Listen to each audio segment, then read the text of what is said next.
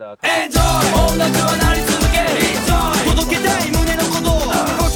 后今天咱们就是这个这个《生化危机四》的这个就来个三二一，好了，行行行行行，对对对，三二一，走了。大家好，欢迎收听游戏章鱼啊。然后本期的主播是这个达奇、蛋清和这个大嗯那个大铁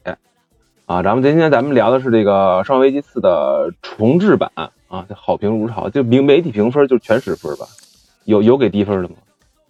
没有，没有，目前没没有。主流的主流的媒体没有给低分的。OK，然后咱们这个情况里的铁子哥，你应该是新的老的都玩过，对吧？对对，而且是玩的他妈的，简直就是感觉这个游戏，如果说有有一天跟我说大铁，你这辈子只能再玩一个游戏了，可能《生化危机》是《生化危机四》是我玩的最多的一个。真的假的呀？不是你们玩这玩不是 MGS 吗？怎么啊，怎么没有 M G M G S 的 M G S 我通都没这个多，这个这个真的是当时就感觉是就方便了之后，就是用 P S 二什么的方特别方便的时候，就是没事拿出来能通一遍，没事拿出来通一遍，无聊就通一遍《生化危机四》。妈呀！我没想到你竟然是如此沉迷于这个，因为它快，对啊因为通一遍也快。，OK，M G 然后嗯时间短，可真玩不完一遍。行，确实。然后蛋清是老没玩过，然后这次玩新的，然后你达奇你也是吧？嗯，对我老的没玩过，但老的我入库了，没玩。我我也入库了，那个我是我是五代入坑的一，到四都有打折，然后就就五代它也有那个坦克式移动，但是它比四进化了一点，我当时还习惯了一下，能玩。然后四代我是真的受不了了，那个视角。啊，行，没问题。然后今天今天主要听你的，我这个完全玩不了这类型的游戏，所以我我都我是不太不太行。那开始吧。那蛋清要不你先说，或者达奇还是你你先来？达奇先说吧，行，我先说吗？你先吧，你不是没打完吗？你先来，你先说说大概感受。啊。嗯。嗯，我先说一下，就是我我我可能要先说一下我那个游戏履历相关的部分，就是我会尽量缩短，就是因为我没事没事，《嗯。双双危机》这个系列，它就是我之前玩的第一部作品，并不是一，也不是也不是四，或者说是什么八七啊这些，我玩的是启示录，而且我的启示录是在 NS 上面玩的，所以之前我的生化好像有危机推过这个事情。对，就是《生化危机启示录一二》嘛，它当时 NS 版有复刻嘛，我它原来三 D 是，我的意思是，就是你接触的，就是也不能说接触，就是你实际上手玩的第一个《生化危机》是启示录。啊，对，就是如果你比如说那种试玩，或者说是玩了一小段没有玩完的那种，那可能是一或者二这样子。但是就是真正从头到尾玩下来，第一个应该是启示录一的 NS 版本？啊，NS 版本比较特殊一点啊，就是 3DS 版本它的画面之前我是有玩过的，但是玩了一下玩不下去，然后后面 NDS 呃 NS 版本重置完以后，也不算重置，反正就是登录 NS 版本完以后，我是有玩的，而且是挂在电视上玩的。然后他给我的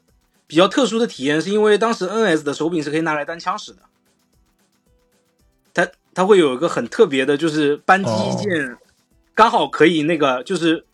我记得反正一代有个架子套上之后，真的可以当当枪用，我记得。对，它是它是有陀螺仪嘛，就是你可以压住完然后直接当陀螺仪可以的单枪用，然后你是真的可以摆出那个 pose 的。然后 二代里面加了一个代入，感拉满，我操！对对对，然后二代里面加了一个那个敲一下手就可以装满子弹的动作。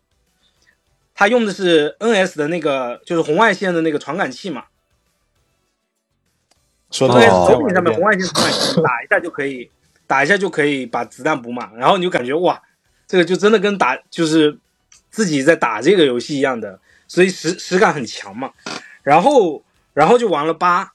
然后七玩了一些些啊，八我是通关了，然后一我也玩了一下一的一的重置版，一的重置版我也玩了，然后二，然后之后应该是先玩了二的重置版，然后玩了八，三我玩了 demo 完以后发现流程。一个是流程本身后面说比较短嘛，一个是那个三的那个，就是我 demo 没有过，我被暴君跨了两条街追杀，实在是打不过，所以我觉得难度有点太大，就对，就就没玩了。然后，然后就基本上就到重置了，呃，那个四的重置。那其实四的重置，因为四我没玩过嘛，然后但是我知道，呃，反正我之前看媒体的一些评分啊，包括旧版的一些这个这个云了一下。呃，就是整体来讲，关卡设计各方面都还不错。反正我我听到评论是这样子，然后其他方面的画质，反正我是现以现在阶段肯定是不能接受。然后玩了重置版完后，就感觉说，首先它这个关卡确实是设计的比我之前玩的这几代，我刚刚说的这几代都更有意思一些。它里面的那个呃关卡和解谜的比重平衡的比较好，就是不会说。怪物很难，就是怪物强压着你，然后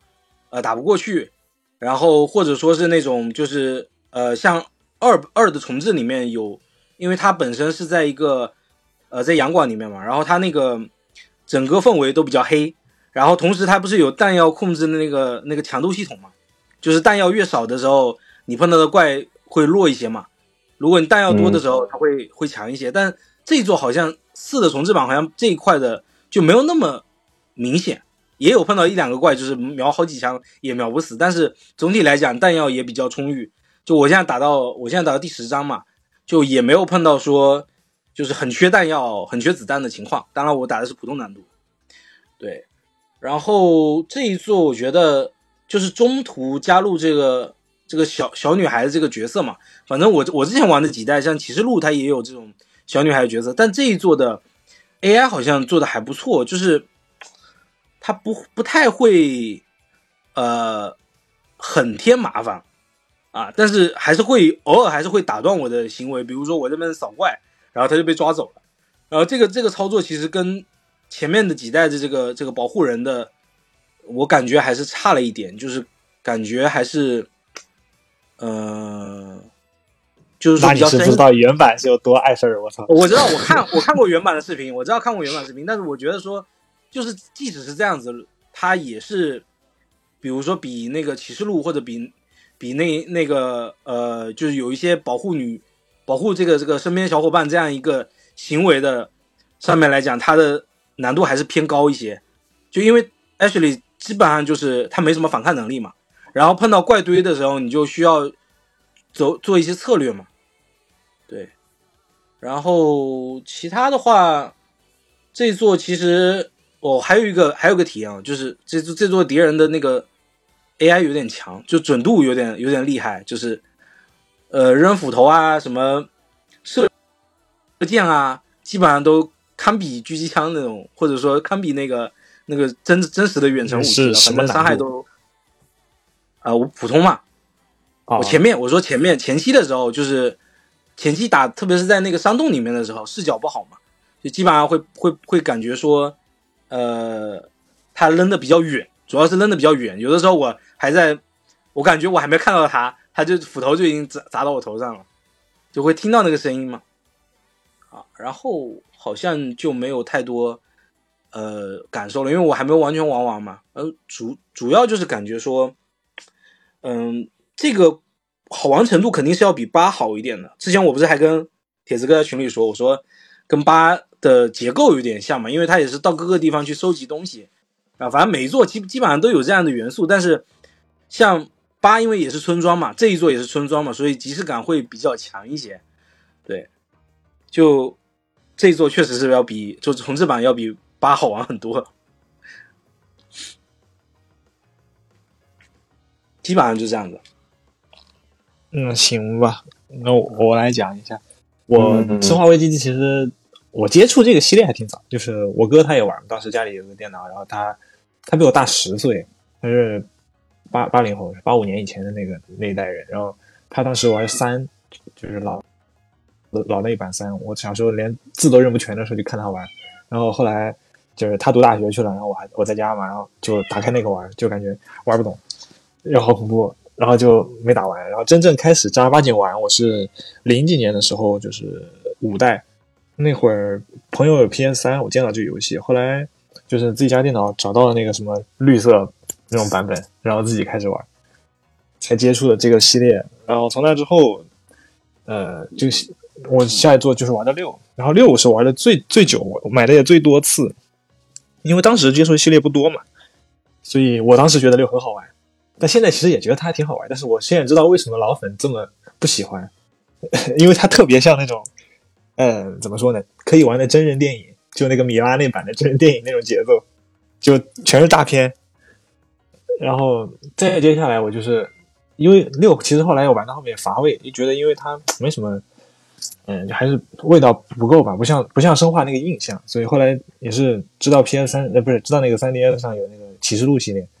然后我是真的去搞了一个那个破解版的三三 DS，然后在那个上面玩的，然后开罗眼三 D，觉得那个效果其实也可以。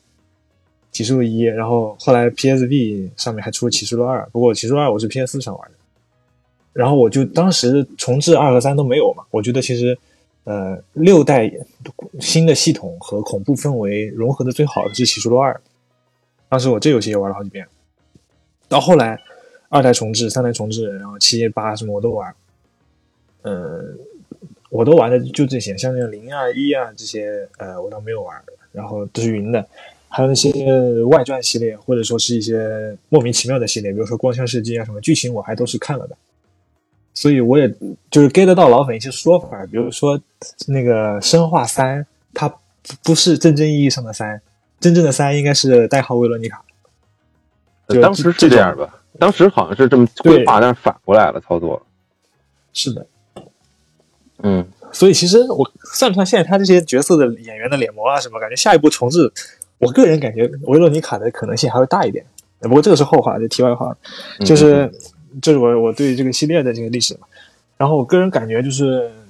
嗯，我是因为通了八，我是最近才通的八，因为之前我七玩给我玩伤了，我不是很喜欢第一人称，就至少《生化危机》这个 IP 我不喜欢第一人称。然后七八代出来我一直没有玩。只有他出了第三人称补丁之后，我才去把这个游戏买了，然后用第三人称去通的。所以我这两个刚我就是相当于刚通过八，所以这两个对比还比较强烈。我就发现八只能说是致敬了四，学习了四，然后四重制一拿出来，八就要叫老师，就是这种级别这么明显，啊特别明显，就是不是一个维度上的。就是八，你可以感觉到它是在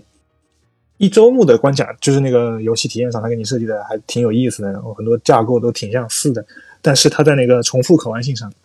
跟四不是一个级别。就我个人感觉，卡普空它还是做四的时候有一种呃想要给玩家带来街机式体验的那种思路在里面，就是你重复玩它的时候，你跟第一遍玩是两种。感觉就是第一遍你是觉得我代入感很强，是玩一个三 A 大作那样的，但是你开始重复刷的时候，就感觉像打街机，就那个乐趣点是不一样的。它会不同周末会有不同的收集、不同的解锁，然后可以尝试不同的方式通关。然后它在关卡里还因为老四大家都玩玩烂了嘛，然后很多成型的一些邪道也好，不是邪道也好，很比较巧妙的玩法或者玩家的痛点，卡普空其实都知道。它在新的重置版里全都给你加了一些方便你以前那种习惯的那种点。比如说，你可以在这里一开始的时候手动敲钟二周目，然后直接就跳过那个防卫战，像这种，还有那个去开那个呃拿那个雕像拿那个头雕像的时候，不是有一个小怪会掰一下，然后你那个走廊就下降，但是你可以在放挂挂上动画之前拿个手雷扔到那里去，然后那个小怪就就有个硬直，它就掰不了那个那个杆儿，然后你就可以直接拿了走，就这些他给你设计好的一些。给你速通，或者说给你跳掉一些比较麻烦的地方，它全都是留预留个口子的，就给你有一种后期就像铁子哥玩的那种，嗯，反复去玩，就是一种街机式的乐趣。然后我觉得他这一代他改动最大，或者说我觉得最喜欢的一个点，就是他那个刀的那个改动，因为原版的小刀伤害有限，嗯，然后无限耐久。就是刀通，这是玩家比较就后期比较乐趣的那种玩法。但是卡普空，我我个人觉得，他设计这个的时候，他想就是原版四代有个遗憾，就是跟克劳萨的刀战是个 QTE，是个动画。他想，如果说我们把这个东西变成真正可以玩的呢？所以他就想了做了这么一系统。然后后来想，既然小刀它，然后才会有那个真正变成真正可以玩之后，就给给玩家带来一些痛苦。就是 非常他为了这个，他为了这个演出，他做的特别好，之后发现这个刀在这个战斗系统里，它的比重就提上来了。他就想，那干脆把这个刀这系统全部融入整个游戏流程当中。所以我想，他们就是从，我觉得他们应该从这个点出发。然后，因为他们三重置不是加了一个闪避嘛，G 二是可以闪避的。然后他也想四，人家也给你做一个类似的系统，所以他做了个团反。然后原版的，因为刀的比重上来了之后，那个原版的刀通，如果你刀没有耐久，就是呃平衡就乱了嘛。所以他这次我觉得做的比较好的一点就是，他里昂自己随身的匕首，它的耐久会比较长，然后沿途会给你掉一些奇怪呃其他其他的刀，比如说小菜刀或者小小小小匕首、小餐具这些，就耐久度会短一点，就变成了刀也是一个可以资源管控的一个点。然后你有些时候可以说挣脱，或者说被被怪缠住，或者被怪要要掐死的时候，你可以直接快速的那个呃摆脱，或者秒杀，或者潜行，就这些元素都是后面加上去的。我觉得他就是把刀的比重在战斗系统里面提到了一个跟其他武器可以平起平坐的一个地步。我觉得这个改的真特别好。然后还有其他说，我当时没有，因为没有玩过原版，所以我对一些。系统上的一些体验，其实我夸了，后来群友都说这个其实原版就有。比如说，包括有一些当时觉得很惊艳，就是那小怪会扔斧子过来，然后你可以用用枪或者用手雷把那个斧子从空中打下来，觉得他这个物理判定好牛逼。后来我去看了一下，原版四也可以。嗯，这个是我没有想到的，我操。然后，人家当时做出来的水平来讲的话，确实是真很难想到这东西能。就就是那个扔斧子的小怪扔向你，你你在空中朝那个斧子开一枪，那个斧子就掉地上了。这个是原版就有的，我是真的没有想到。对呀。然后，嗯，我现在也是在打打奖杯中嘛。我刚刚说就是，我就差一个专家 S，呃，还有那个用匕首和手枪通关，其他的多多少少就基基本上都拿到了。就整体感觉下来。就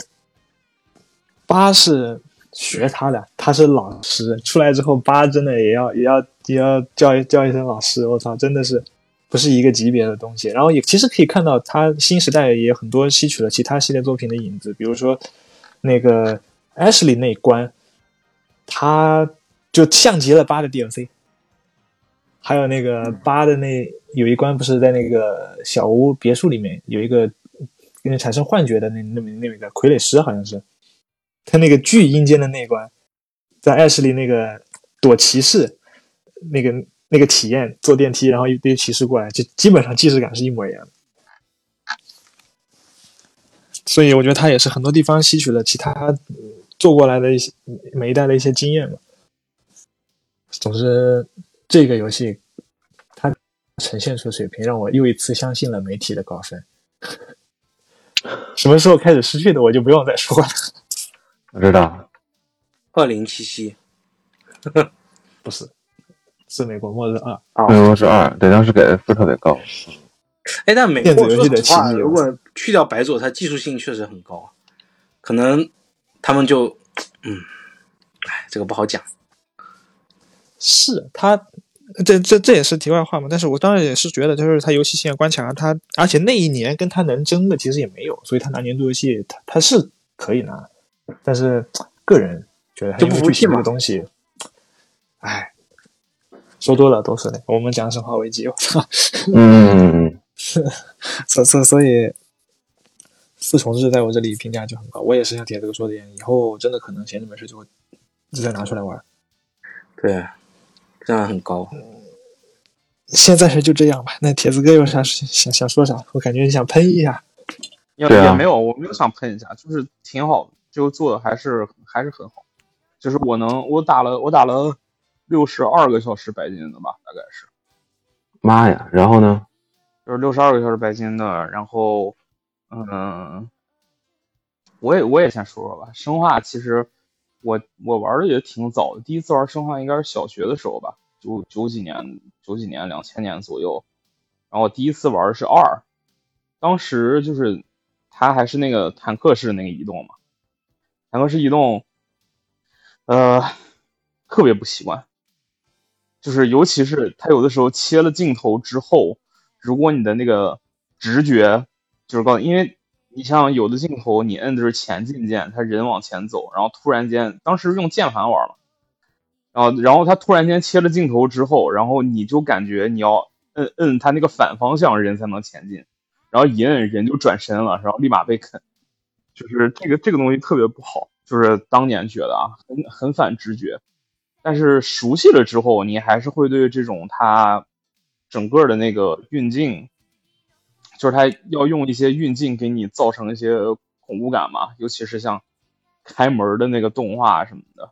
它就卡普空想尽办法让你感觉到恐怖。其实这个东西一直都挺好的。然后差不多我是先玩了二，然后再玩的三。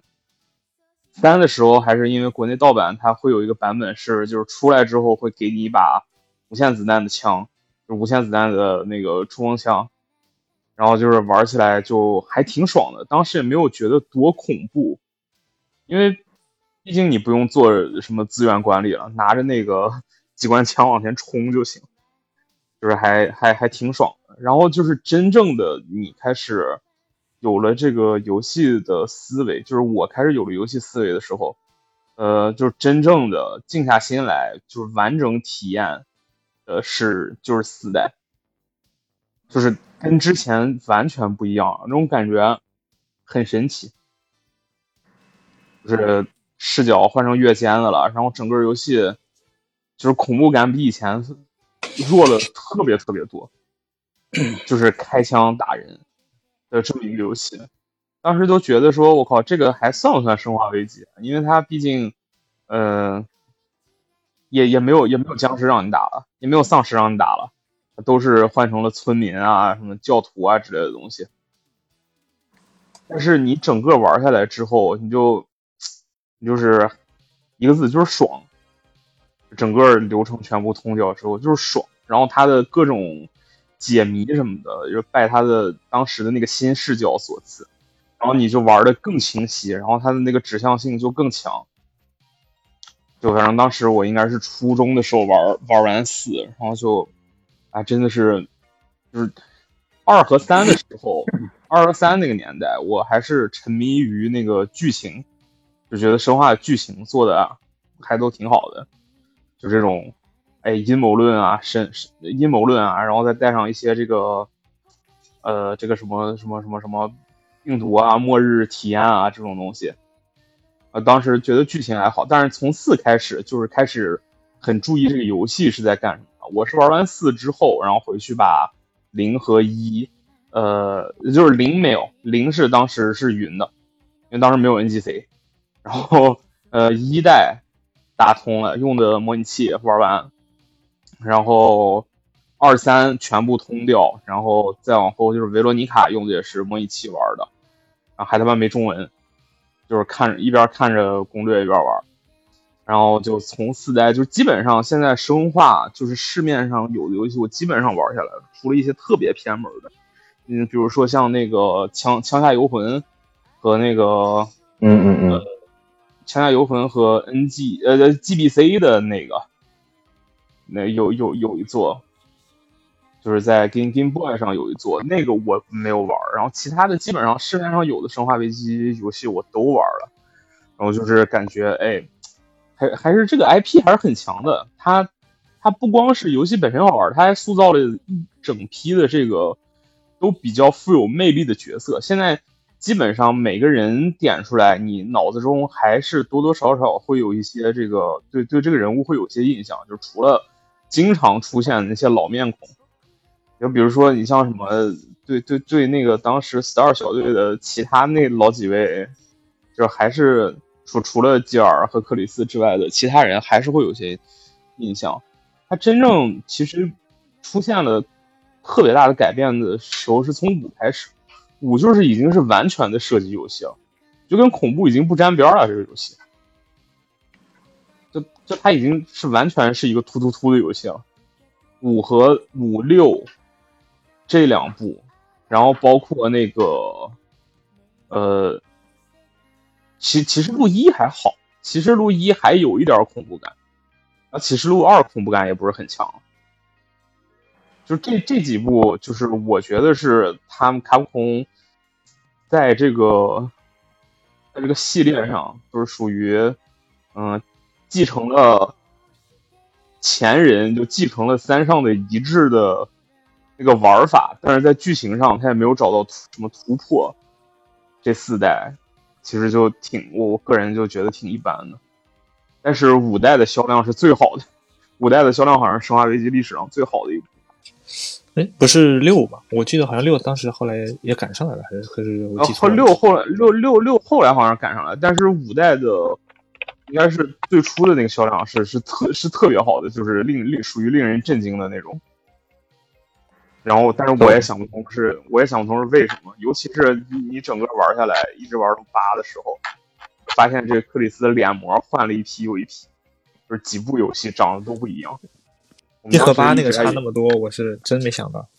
对我们当时一直有一个阴谋论，是克里斯就是复制人，怎么怎么着。哦，还真是《生化危机五》哎，铁子哥，到去年最高就是这个，对，《生化危机五》五是吧？五的比四高是就对我就是真的是特别成功，就是因为我我觉得有一点很高，因为就是他把恐怖感学到很弱之后，就是促使了就是敢来尝试，就是来尝试的人变得特别多，就是因为毕竟已经是个纯射击游戏了，体验也发生了变化。对，但是但是其实作为生化危机这个 IP 来讲，就是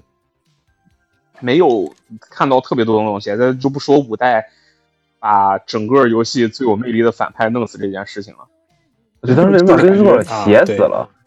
对，而且死的还特别的不光荣，就 就是就死的就是很没有很没有那种大 boss 该有的样子。对，然后嗯，那就说回这回四代吧。这回四代其实我特别特别就是就是怎么说我特别呃也不能算惊喜，就是特别喜欢的一个地方是。他这回对于人物的塑造，就是他他他也算是改了一些东西，就是人物关系什么的。克劳萨原来是里昂的战友，就是在老老的四代的时候，他是里昂的战友，然后这回改成里昂的教官了。然后就是他死的时候说那句，就是“哎呀，没有白教你怎么怎么着”，你就感觉他还是有一点那个人性的。人人性的光辉，是战士的荣耀在身上，呃，就比比以前的原版四代就是一个战战狂的那个感觉好很多。然后村长就是，如果你们去收集了他的那三本日志的话，就他有三本日志。哦，他是个好人，我记得。对，就是这个人在原版的时候，就他的他的人物塑造就是一个狂信徒，你知道吧？就是。就是萨萨德勒万岁，萨德勒牛逼，就那种感觉。就是我为了萨德勒可以啊奉献一切，怎么怎么着。然后这回就是加了两本日志，然后你就这个人物一下就立体起来了啊。他一开始就是一个特别好的村长，他甚至还会定期的去每一个村民家里面去做访问。然后他也很立志于把村子的格局打开，就是修修路、修桥，然后让那个外来的东西进来。然后还有一张照片，我我还觉得挺感人的那个照片。就是写着什么啊梦梦寐以求的钢铁厂，然后怎么怎么着，就是感觉是个特别好的人。最后是因为这个萨德勒带着这个邪教的人来了之后，才整个村子发生了改变。然后呃，顺便还说了一下，就是那个这回补完了，就是啊神秘失踪的登山客的下场。虽然四代。有那么几个尸体，但是你也不太清楚他们从哪来的。反正这回整个剧情的那个结构，就是变得特别的自洽。然后人物关系改变之后，你也不会觉得它很怪。他就算一开始没有提那个保护呃那个保护伞，其实我还是更喜欢就是这种以生生化遗老，还是更喜欢叫安布雷拉。对，就是还是更喜欢叫那个公司安布雷拉，不太喜欢叫保护伞。但是现在它等于算是官方中文给你定名了吧，就叫保护伞。就是保护伞前面 虽然呃，因为四代的时候，四代原版的时候是一开始上来就直接给你点名了，那个保护伞完蛋了，就是保护伞已经没了。然后呃啊之后怎么怎么样，但是这回一上来的话，就是等于算是用了李昂自己的一些独白吧，就说哎，被被迫 就是受邀，还是带引号的，就是他妈被迫加入那个被迫加入什么神，就是美国的一个啊这种特特种兵组织，然后做了很多这个就是在生死边缘的任务，然后他才变成这样，因为。他整个的那个人物形象跟二代是有质的改变的，就二代的时候还是一个哎会受伤，然后会会会惊恐，然后战斗力不强的一个小警察，然后到了四代之后，就整个人就是哪哪来的超人，美国超人，就是一个美国超人，对，美国队长的特别牛逼，四代之后就。对，还给你阐明了在这几年之中他自己身上发生了什么事情。Ashley 的整个的那个人设改变，这挺好的，就是至少他这回，嗯，他在剧情里面的行为逻辑什么的，他更像一个大学生了。那原版就是不知道从哪儿来的幼儿园小女生，啊，最后还能出来说你要不要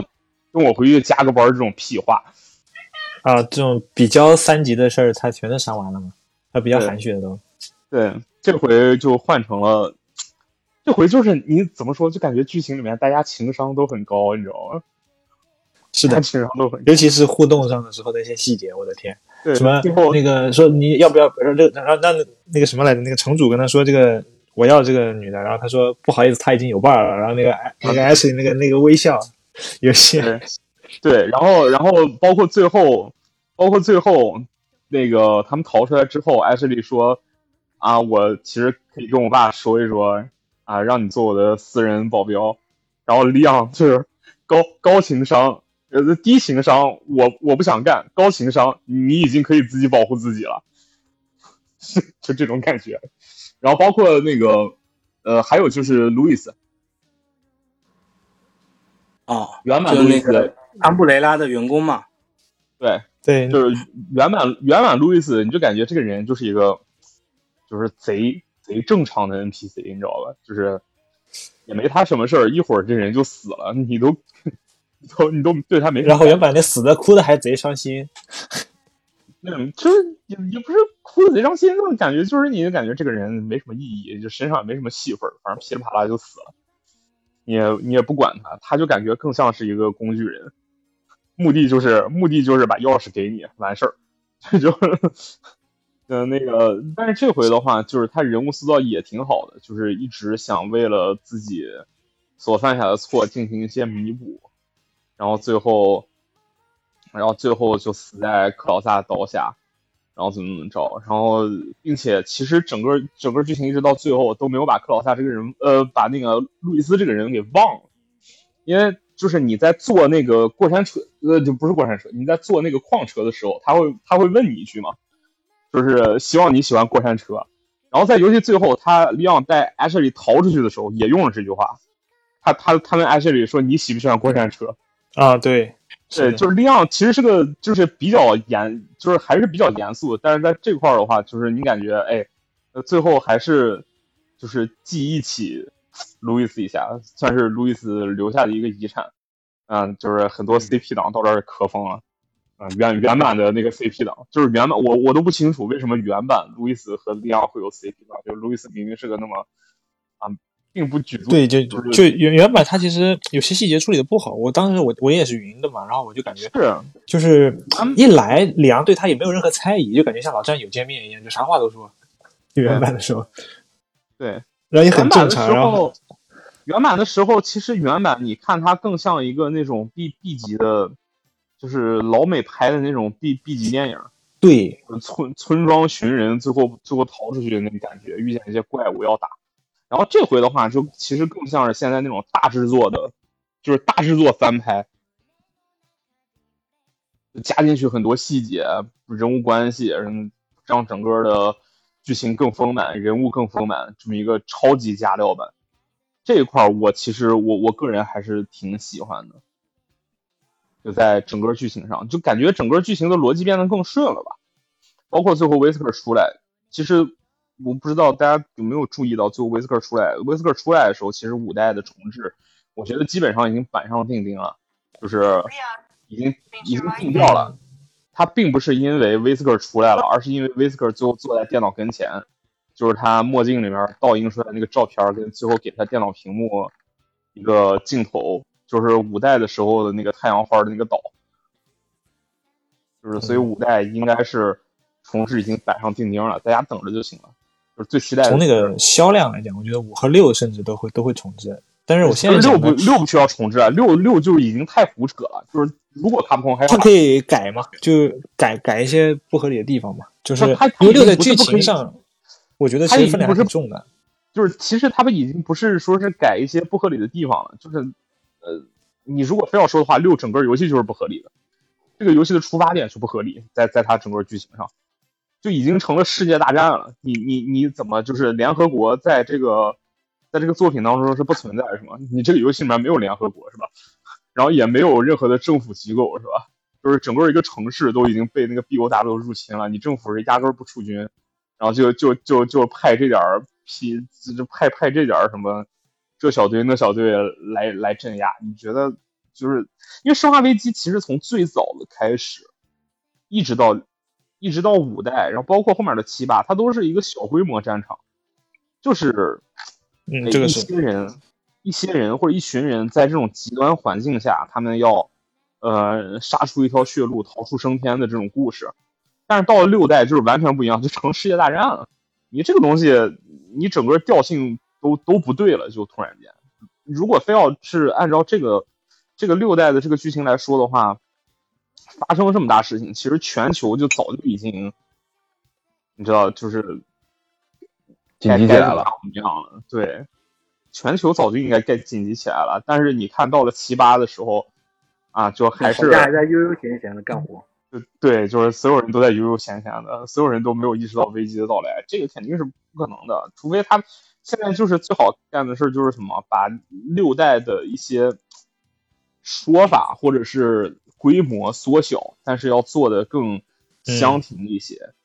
就是做的更相庭一些，不用不用搞那么大的场面什么的，或者是你真的扔把把六代的整个剧情都扔到一个比较封闭的那种岛啊之类的东西上，就是外面人不太能清楚这儿的状况。你像嗯原版就是老六代的时候，你那个城市就是那就是以香港为蓝本的吧，你。哇，香港出事儿，这全世界人早知道了，怎么可能啊？他他六代要改的话，肯定要往这边往这边改。但是应该是我看他这个情况啊，就是应该是因为他现在的节奏就是一代正作，一代重置嘛。四也重置完了，销量也不错，那应该就是现在在做九了。九了，就是期待他九代能。呃，我说实话，我也挺不喜欢第一人称的。就刚才蛋青说的，我也挺不喜欢第一人称。因为七代八代虽然说我都白金了，但是第一人称是对，但是但是我我明白他是为了什么，我明白他为什么变成第一人，就是增强恐怖感嘛。就是你第一人其实那时那会儿卡卡普空也慌了，因为六当时被骂的很惨，虽然买的多，但是被骂的很惨惨。他都那个调查问卷我都填了。就是他，而且问的很细，你就能感觉出来，他真的不知道怎么办了。就老的粉丝跟现在五代六代进来的新粉丝完全要的不一样，他是真的在问细节，他不知道怎么做了，当时很慌。其实，确实确实，就是期待出来的时候还是挺很突然，对对，很突然。因为首先，因为首先期待的时候，你看它整个剧情好像跟保护伞已经没什么关系了，就感觉它是一个新的故事，就包括里面出现的。出现的病毒什么的都不是，他剧情也不敢写太大，不敢往往前推了，他就先另起炉灶，先弄一个小小规模的看看试试水。对你就是 怎么说呢？呃，七代八代就是你你前面都已经二二二快二十年了，哎，你一直说保护伞公司的创始人不是都出现了吗？就包括那个维罗妮卡出现了一个，然后一直贯穿的那个整个生化危机故事线的这个斯宾塞斯宾塞。就是保护伞创始人都出现了，他们为什么要做这些东西？然后包括五代都都解谜了，T 病毒的由来是怎么怎么着？然后你等到六代的，你等到七代的时候，突然间又给我整出个米兰达，说啊，当年是他们三个人在做研究，米兰达去去做那个做那个那个那个什么菌菌菇的研究了，怎么怎么着，人家很突然啊！你之前没提过这档子事儿啊，现在就是愣扯出来一个这玩意儿。系系列长了，难免吃书，没办法，有的时间。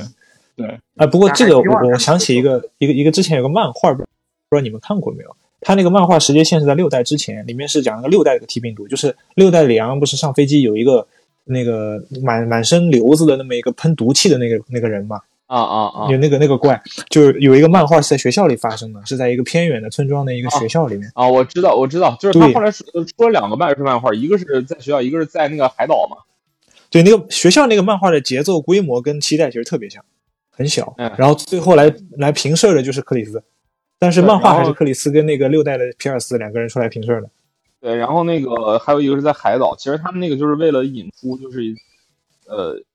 一些别的组织，就是其实。这其实反观过来，就是在五代的时候把威斯克写死是个挺不明智的事儿。就威斯克他妈后悔了好久。对，威斯克一死，保护伞的势力等于算是就是保护伞的所有遗产啊，包括势力啊什么的，就全部消失了。那后面你不整出一些新组织来搞事情，这个剧情没什么说服力。但是他也不敢完全写个不一样的。你这但是但是现在你知道现在问题是啥吗？组织太多。感觉保护感觉感觉哪家都很强。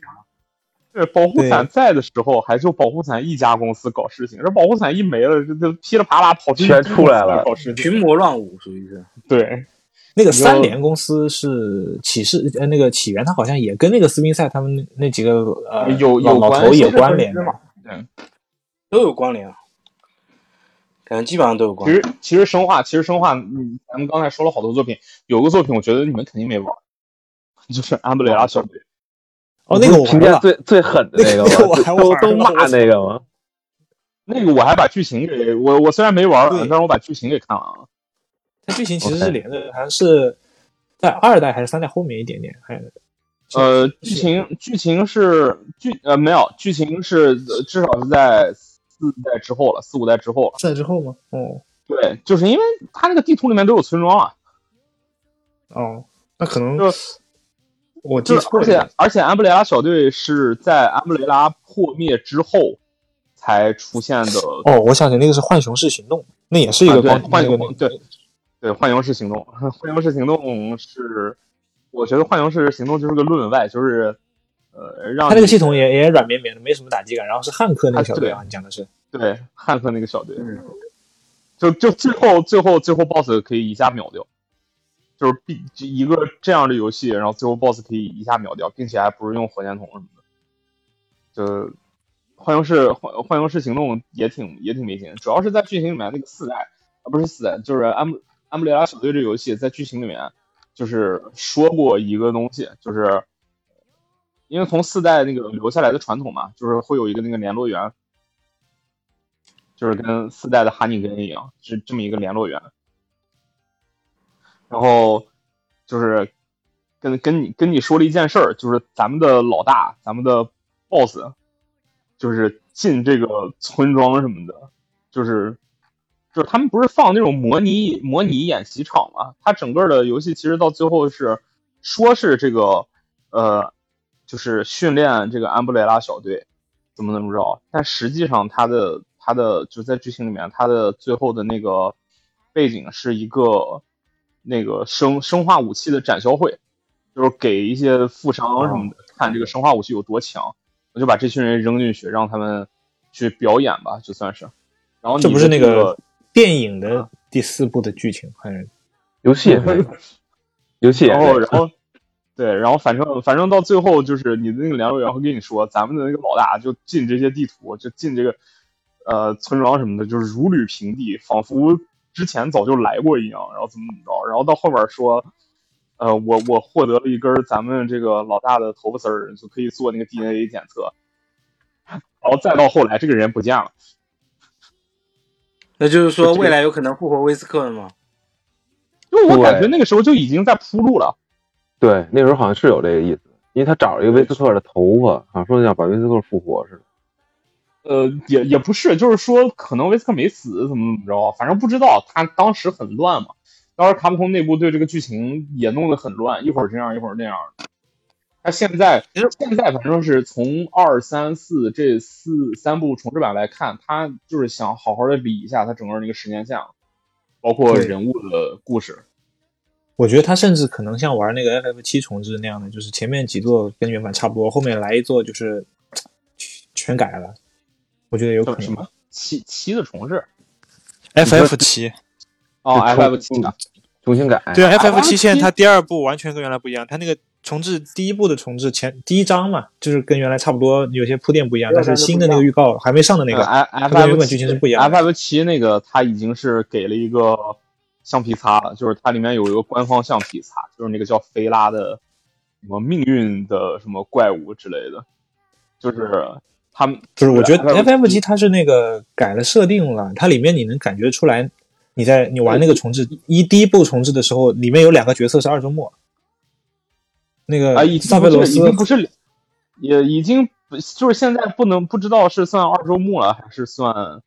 呃他们已经是重新开始，然后或者是保留着记忆到了二周末，还是说新世界线开始？反正这个，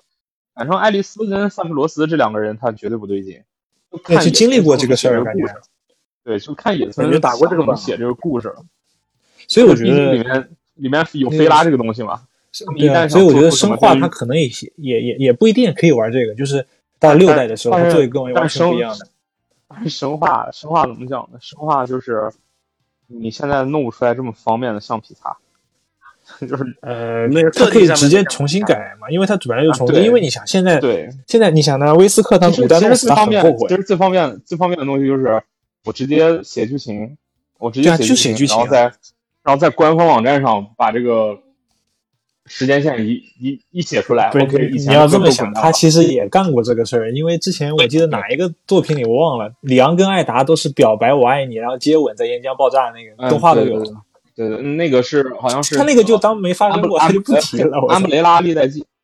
啊，对，他就不提了嘛。然后对你你像，而且现在那个艾达，他在四代结尾，那可能要有点小剧透，就是他跟威斯克是闹翻了的。原版四代是没有这一茬的。他他这茬他不是问威斯克，就是你拿拿这个你想要干嘛？他说我是我给你钱是让你办事儿的，不让你问问题的。他说难道你要死几十亿人？呃，不是，那你要几十几几百万人吗？他不，我要几十亿人。我操！然后他觉得我操，对方是个疯子，他就不给他了嘛。就我然后艾艾达其实也是多方面的见解，这个到后面剧情也也会有这个。原版他的对原版没有，他的主子一直没讲呀。啊就艾达为谁工作，他主要的那个所属组织，他是一直没有讲的。组组织组织是吧？就是他对，就是艾达真正雇他的那个组组织，他是一直没讲的。他每次出来的都是双面间谍，就是他现在明面上给那个人干活，他也不是中心的。然后具体他中心的是哪个组织，一直没有讲过。对没没讲过这个事情。所以其实剧情可在塑造的空间还也很大，我觉得。既然他这里有苗头，你像里昂拒绝了他上直升机，艾达就显得很生气。就这代艾达其实比原版要感觉对里昂意思更浓一点，包括二重制跟他接吻是吧？然后这代直接邀请他上飞机，有些你能看得出细节，就比原版不是像那种猫女对蝙蝠侠那种，就是完全吊着他。其实艾达对他还是有有感觉的，你从这代重置的细节能看出来。就是比较暧昧。所以我就觉得后面他真的可能哪一代就直接改剧情，我觉得是有可能的，因为现在的真的太乱了嘛，而且调性也不太一样。这倒也是，嗯就剧情剧情这边说完了，就说一说那啥吧。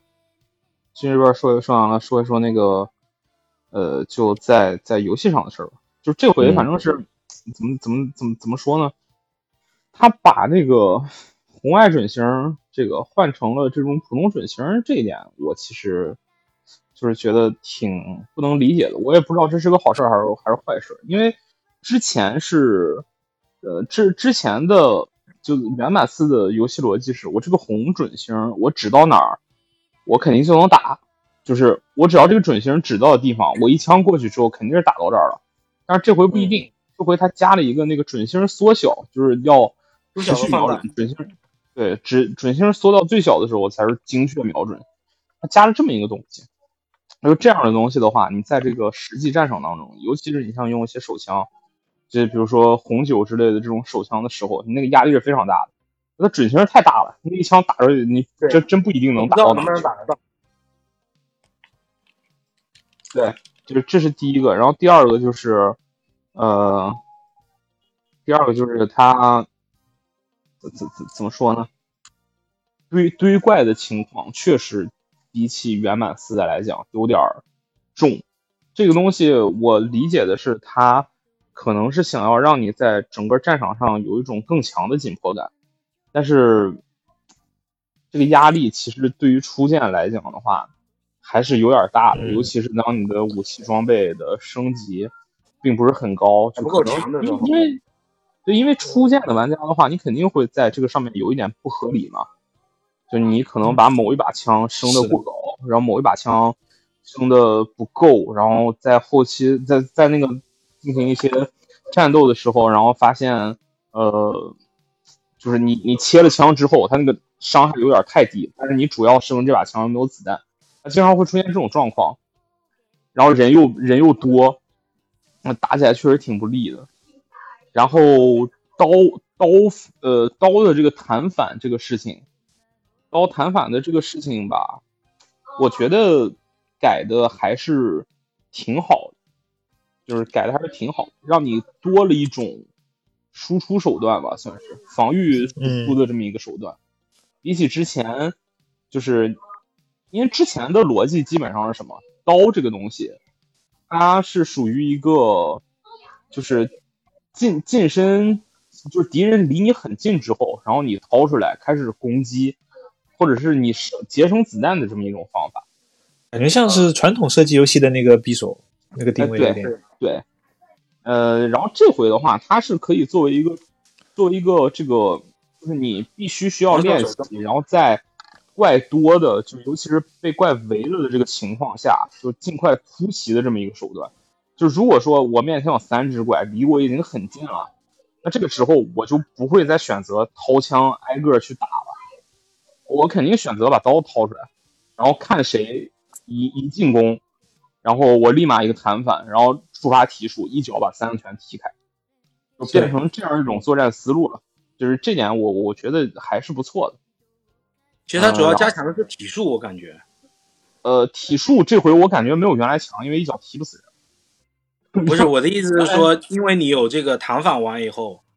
然后哎，对触发对触发策略性多了一个维度，其实对，多一种选择了。你你会有多一种的处理一些东西的手段啊。这个东西是不是六代玩的最最过？然后他想把那一套体验也挪一部分进来，所以才想到这个。我有这种感觉，因为六代当时可能后来后期玩佣可能是吧兵模式，其实就是就是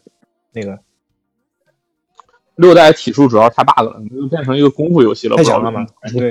对，这这回其实他这种多的手段，因为那个压力其实挺大的，敌人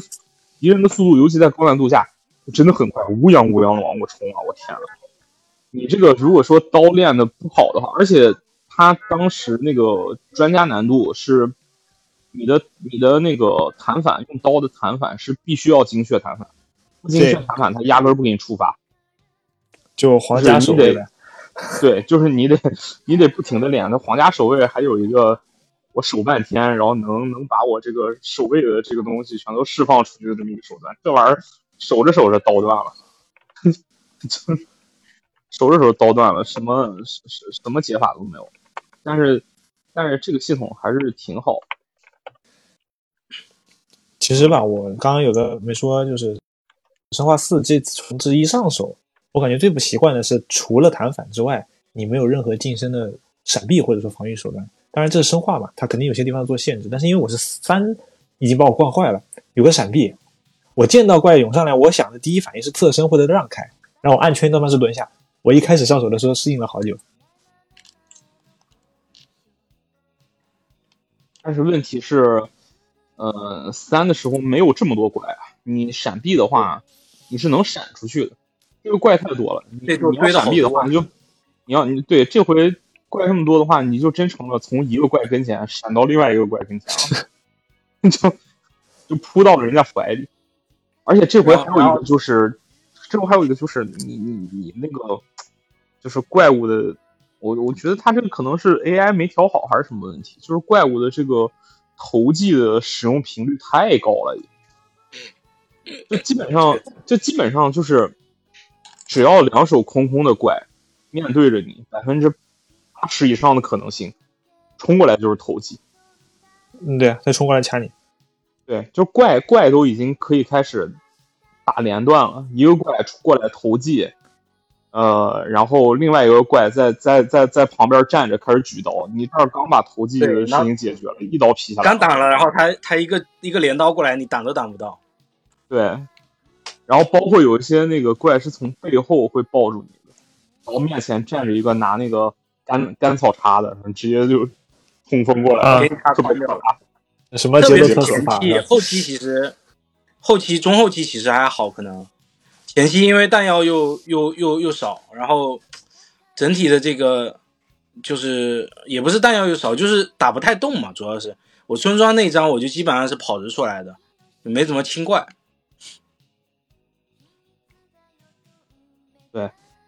就是你你真的是没有没什么没什么办法行，尤其是在。呃，一开始，尤其高难度下一开始的那个村庄的那个强制战斗，第一章村庄强制战斗，然后跟第五章的那个木屋的战斗，这两个就真的是太太太难了，在高难度之下，真的是防不胜防。我我打普通第一周末，我没去管那个存档的事，后来我看一下，我就存了一百个档左右，就是我所有。那个整理过包，我都我都会去存一下，就真的把它当是恐怖生存玩。然后我是清清怪去打的，其实也还好，就是有的时候会重来几遍。但是它还有那个动态难度那个事儿，动态掉落那个事儿，就像你们就是怪都是躲着走或者没清完就进下个地图，和我这种一定要全杀完才走，其实它的余量弹药余量上差不多。嗯。这儿我觉得好也不是，有的时候有有的时候主要是你像我一开始，因为我买了之后，他不是会送那个箱子嘛，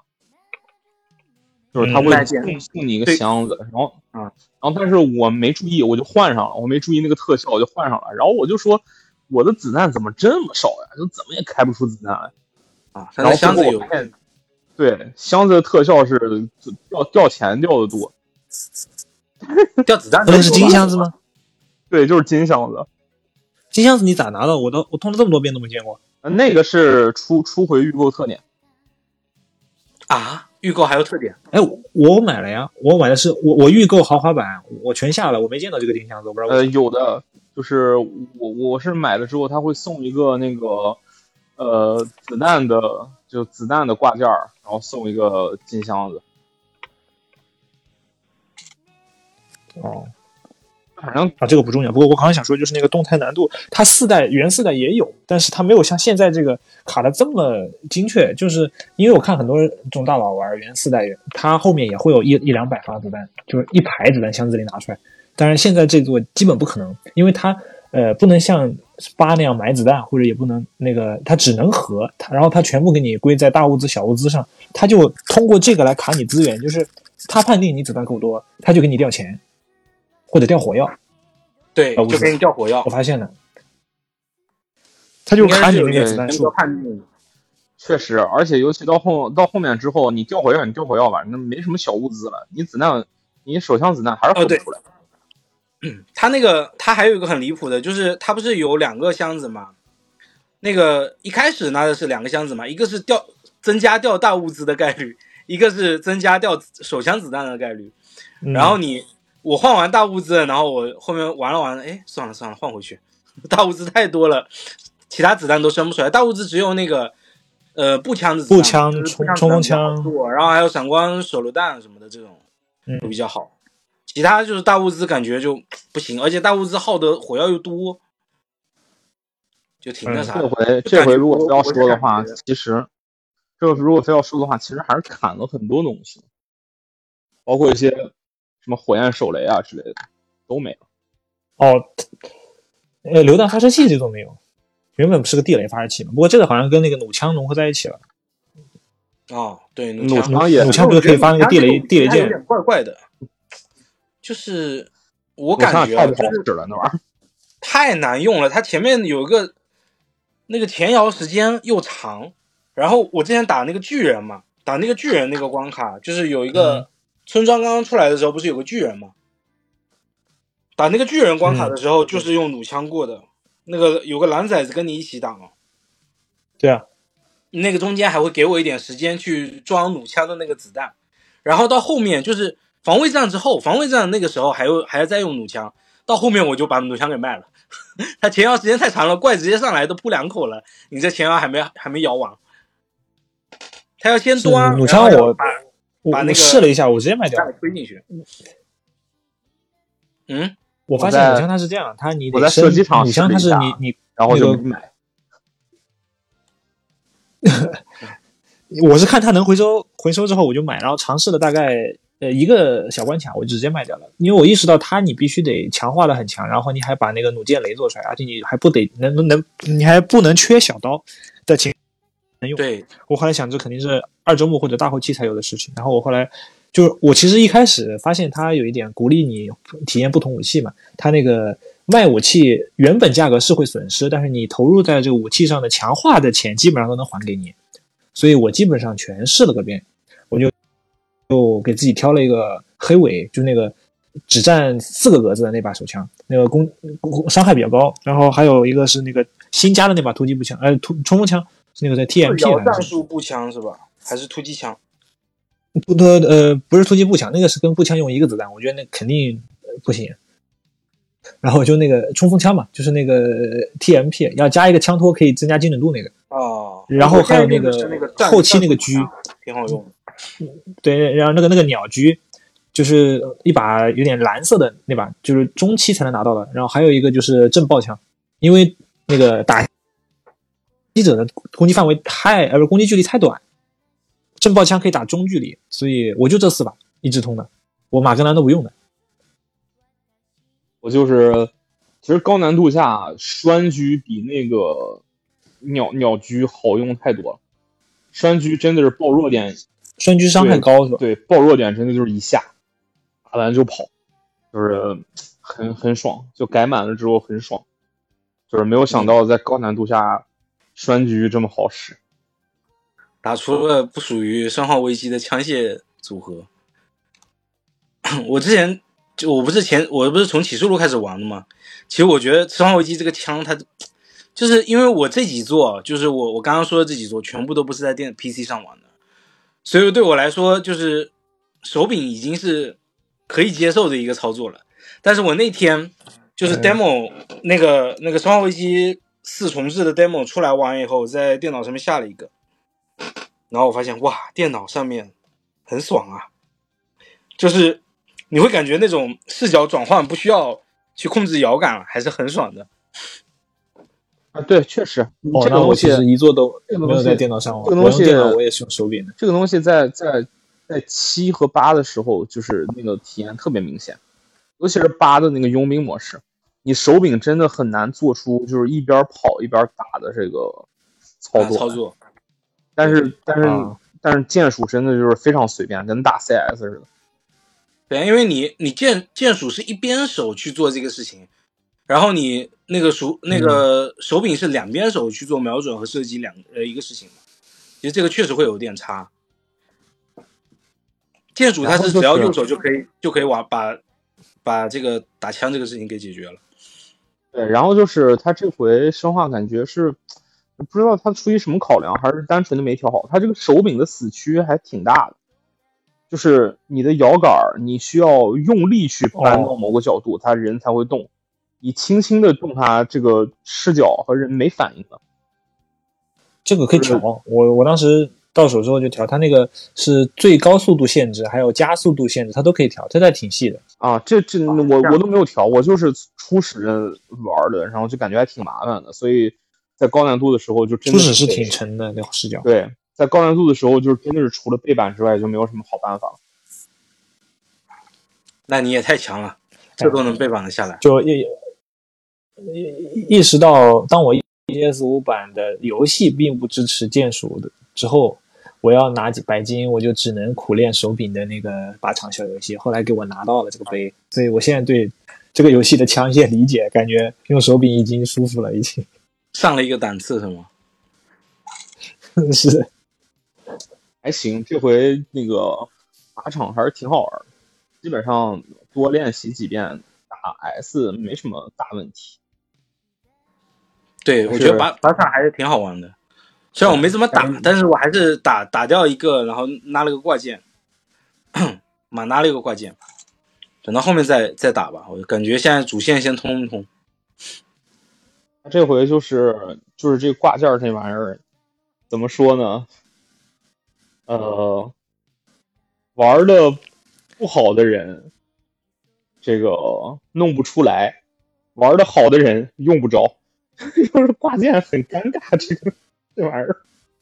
位置很定位很很抽象。我我我唯一不满他的点就是它能重复啊，对，扭蛋是能这个我很还能抽到重复的。他抽扭蛋是能，对，这个就很反感。我就是说，你哪怕说你把怪物猎人那个刷护石的那个机制给搬了，因为他后来网上查了嘛，它是尾随机，就跟那个护石是一样的。你的建这个周目的一瞬间，你的序列都是定的，每个人不一样。哦，然后就防止你只有三个币，save load 的大法可以弄刷嘛，它防止你这个，所以它是有列表的，跟骑士怪物猎人刷护石是一样的。但是你他妈重复呀，大哥，重复很抽象。这个东西，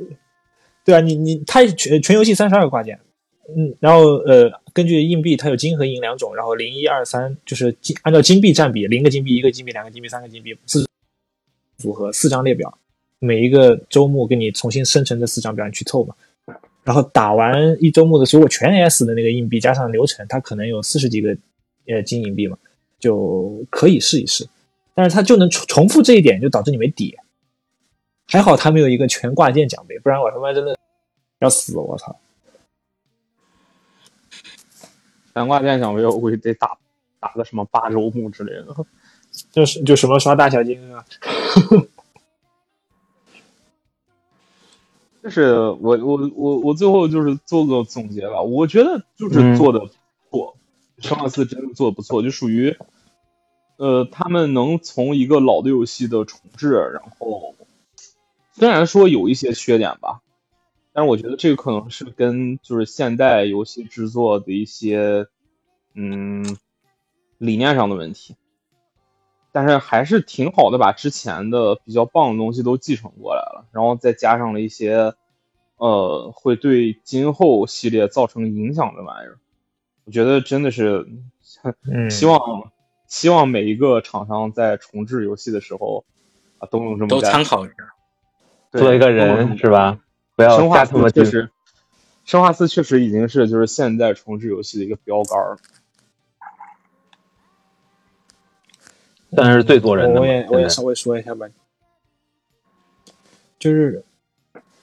呃，刚才还有一点我刚刚漏讲了，就是我因为之前也也以为很多都是原版有的，现在来仔细比对了一版加了，就是那个他有意识的把箱子的 buff 和挂件的 buff 跟你的枪械呃池子，还有还有你那个呃流程中的节点，你那个枪能强到什么位置，它的难度其实数值上控制的很好，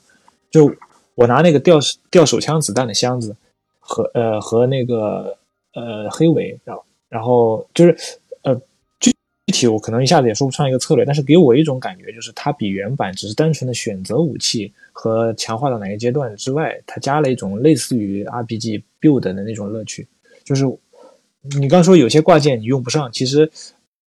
有些挺用的，就是一一些是卖便宜嘛，还有一些是掉子弹概率。还有就是核子弹的那个奖励概率，就这些跟你那些枪械特性搭配起来，其实，呃，可以。我现在能想到的可能有大概呃五五六种或者七八种不同的主。但是但是就是其实，但是就是我刚才说的那个，就是玩的差的拿不到，玩的好的不需要。说你说打场打场都没法打 S，你你让我怎么去拿这个东西？这倒是。总之，感觉《生化四》当时启发了一个时代的游戏。你你就像像美墨啊什么，当时他们也采访的时候，大方的承认他们受到了四的启发嘛。这个类型的视角的游戏以前一直本来是没有的嘛。那你说重置版，我觉得也是，我觉得他给我的启发是老游戏的框架下增补东西，让它更好，这一点不用说。还有那怎么让老游戏的框架更加能够让现代玩家接受？其实你说现在很多重置，你像战神，它五这个四和五完全放弃了老的那套东西的，然后有一些完全按照老框架做的吧，你像其实现在那个原子之心。也不被玩家接受，你会觉得很无聊。但是你如果说放在 PS 二那个年代，你会觉得《原子之心》这样的游戏很好玩。但是《生化四》，我感觉它就是基本框架它没有变，它也是呃那种箱庭式啊，或者虽然加加入了一点点那种半自由半开放的那种，比如那个湖那个图，但是它主流的那个关卡和那个节奏，还有一些资源管理那些搭配那些东西，基本上能感觉到它那个系统脱胎于老一老一老一代游戏年代的东西。但是吧，他就给人感觉已经弄得很润了，你现在玩家接受起来一点问题也没有，而且不会觉得它被时代时代感那么强。我觉得这点它其实做的挺好的。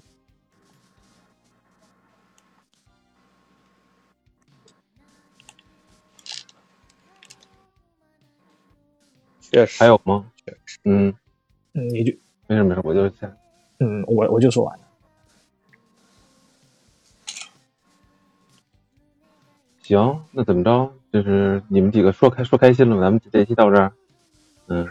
已已经开心了，接下来就是再打一个周末的事儿。对呀、我就是把它打完就行了。我感觉我打完完以后，如果还有时间的话，我可能会，比如说后面有时间的话，可能还会再玩一点。但是目前来看，可能没有时间。就我感觉三四月份东西太多了，你看又有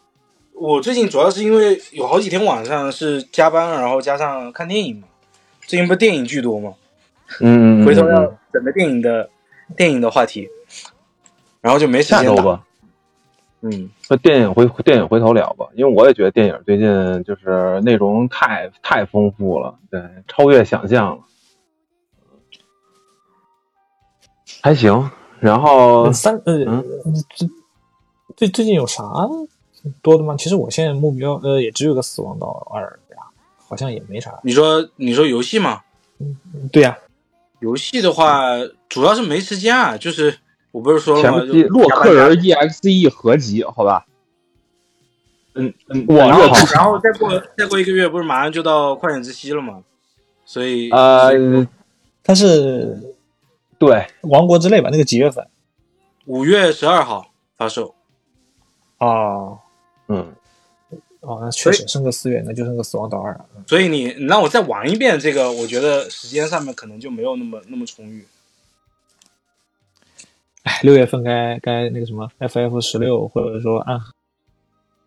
暗黑，暗黑买不买啊？各位，我这就去啥啥玩意儿买买？我操，犹豫了，买还是不买？暗黑破坏神四，对啊，破坏神不玩，不玩。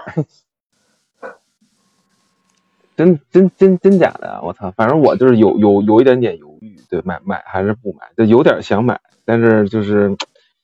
对，又怕被被被折腾来折腾去，而且还得是不是得上那战网，上美上那个美服或亚服那战网，对吧？还好你你可以重新注册一个呀，就是你用原来的账号和用户名一模一样，你你注注册一个亚服就可以了。回头再说吧。你上那个那个那个就是暗黑，我再说。反正最近确实想买的东西还挺多的。那旷野之息我很，我一点我也没玩。啊，今年没 E 三了，我感觉一下就，对，一下就回下来好多。回头可以再聊聊这个。一个电影也多，一个是 E 三特确实，对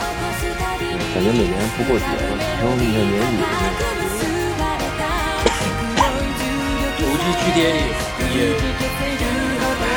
apart till the summer